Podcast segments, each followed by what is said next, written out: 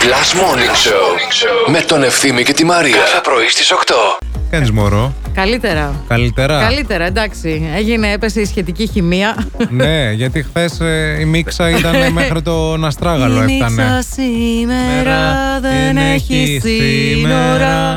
Ναι, Πολύ ναι, πράγμα, μίξα, παιδιά. Και λέω αν είναι να φύγω από κάτι, μην φύγω από φτάρνισμα και αλλεργία. Ας Υποψιάζομαι ότι μάλλον πρέπει να με πειράζει το άρωμα. ρίχνεις στον καμπινέτο όταν έχεις καλεσμένους. Αυτό θα κάνω. Δεν φταρνίζεται την- όλος ο κόσμος. Αυτό.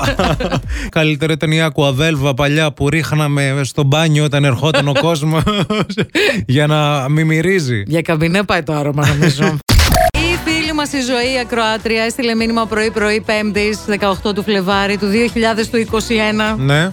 Αναρωτιέται γιατί ε, γυναίκες τόσο ερωτεύσιμες, ξηγημένες, ε, α- άρες, ε, μένουμε μπακούρια. Γιατί ζωή μου, εγώ θα πω ότι αν ο ένας σου βρωμάει, ο άλλος σου ξυνίζει, τότε κάτι παίζει και με σένα, με εμάς δηλαδή προσωπικά. Κάτι Μήπως πηγαίνει αυτά που λάθος. ψάχνεις είναι πολύ ψηλά. Μπορεί να είσαι τόσο άρα και να θεωρείς ότι σου αξίζει ένας τέτοιος. Αλλά μήπως δεν είσαι τελικά τόσο άρα; Για στείλε μια φωτογραφία να συνδω... Μήπως τα λες μόνη σου και χαίρεσαι, ρε παιδί μου.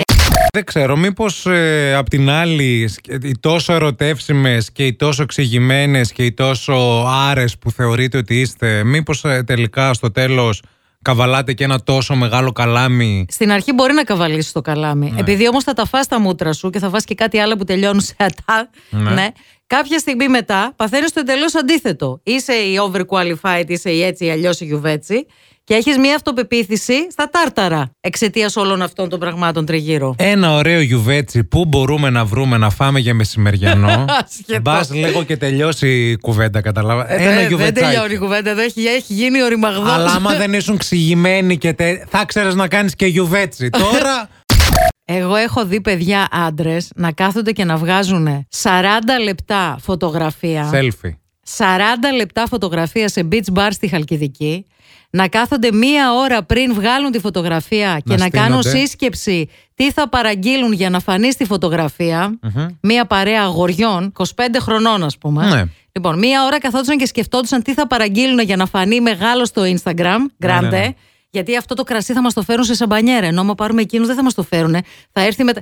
Και 40 λεπτά να στείνονται για να βγουν φωτογραφία. Και μου λες μετά ότι οι γυναίκες κάθονται και κάνουν αυτό για το Instagram. Μόνο τους έβλεπες, δεν άκουσες και τι είπανε μετά; Πώς δεν άκουγα; Ρε βλάκα αυτή η θεία γιατί μας κοιτάει έτσι;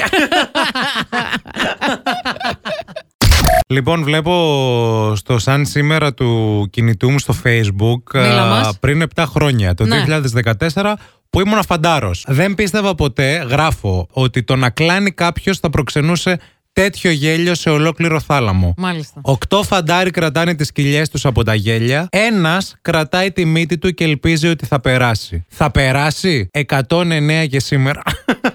Και όλοι καταλαβαίνετε ποιος ήταν αυτός που κρατούσε τη μύτη του. Ήταν εκείνο το βράδυ που έμεινα στο στρατόπεδο μέσα, γιατί επειδή είχα καψιμί μου δίναν διανυκτέρευση. Βίσμα. Ένα βράδυ. Βίσμα, όχι, όχι, όχι, βίσμα, βίσμα. βίσμα, βίσμα, Με την αξία μου το πήρα το καψιμί. Με το που με είδα μου λένε, έλα γόρι μου, εσύ για το καψιμί. Γι' και είχαμε νυχτερινή ε, εκπαίδευση και στην νυχτερινή εκπαίδευση δεν βγαίνει Κανείς. ούτε ο καψιμίτζι. Ούτε ο καψιμίτζης, Τίποτα. ούτε Με- το βίσμα. Και ήταν το πρώτο βράδυ που έμεινα εκεί και Αχα. το τι γέλιο ρίχναν επειδή έκλανε ο ένας και έκλανε ο άλλος. Να. Και μου λέγανε, Και ναι, λέ- κάλφα, εσύ θα κλάσει. Σε παρακαλώ, λέω πάρα πολύ. Εγώ προσπαθώ Σας να κοιμηθώ. παρακαλώ, δεν θα ήθελα. Διάβαζα Μαλβίν. λοιπόν, Τώρα έχεις ένα λόγο για να ξυπνάς το πρωί. Last Morning Show με τον Ευθύμη και τη Μαρία. Κάθε πρωί στις 8.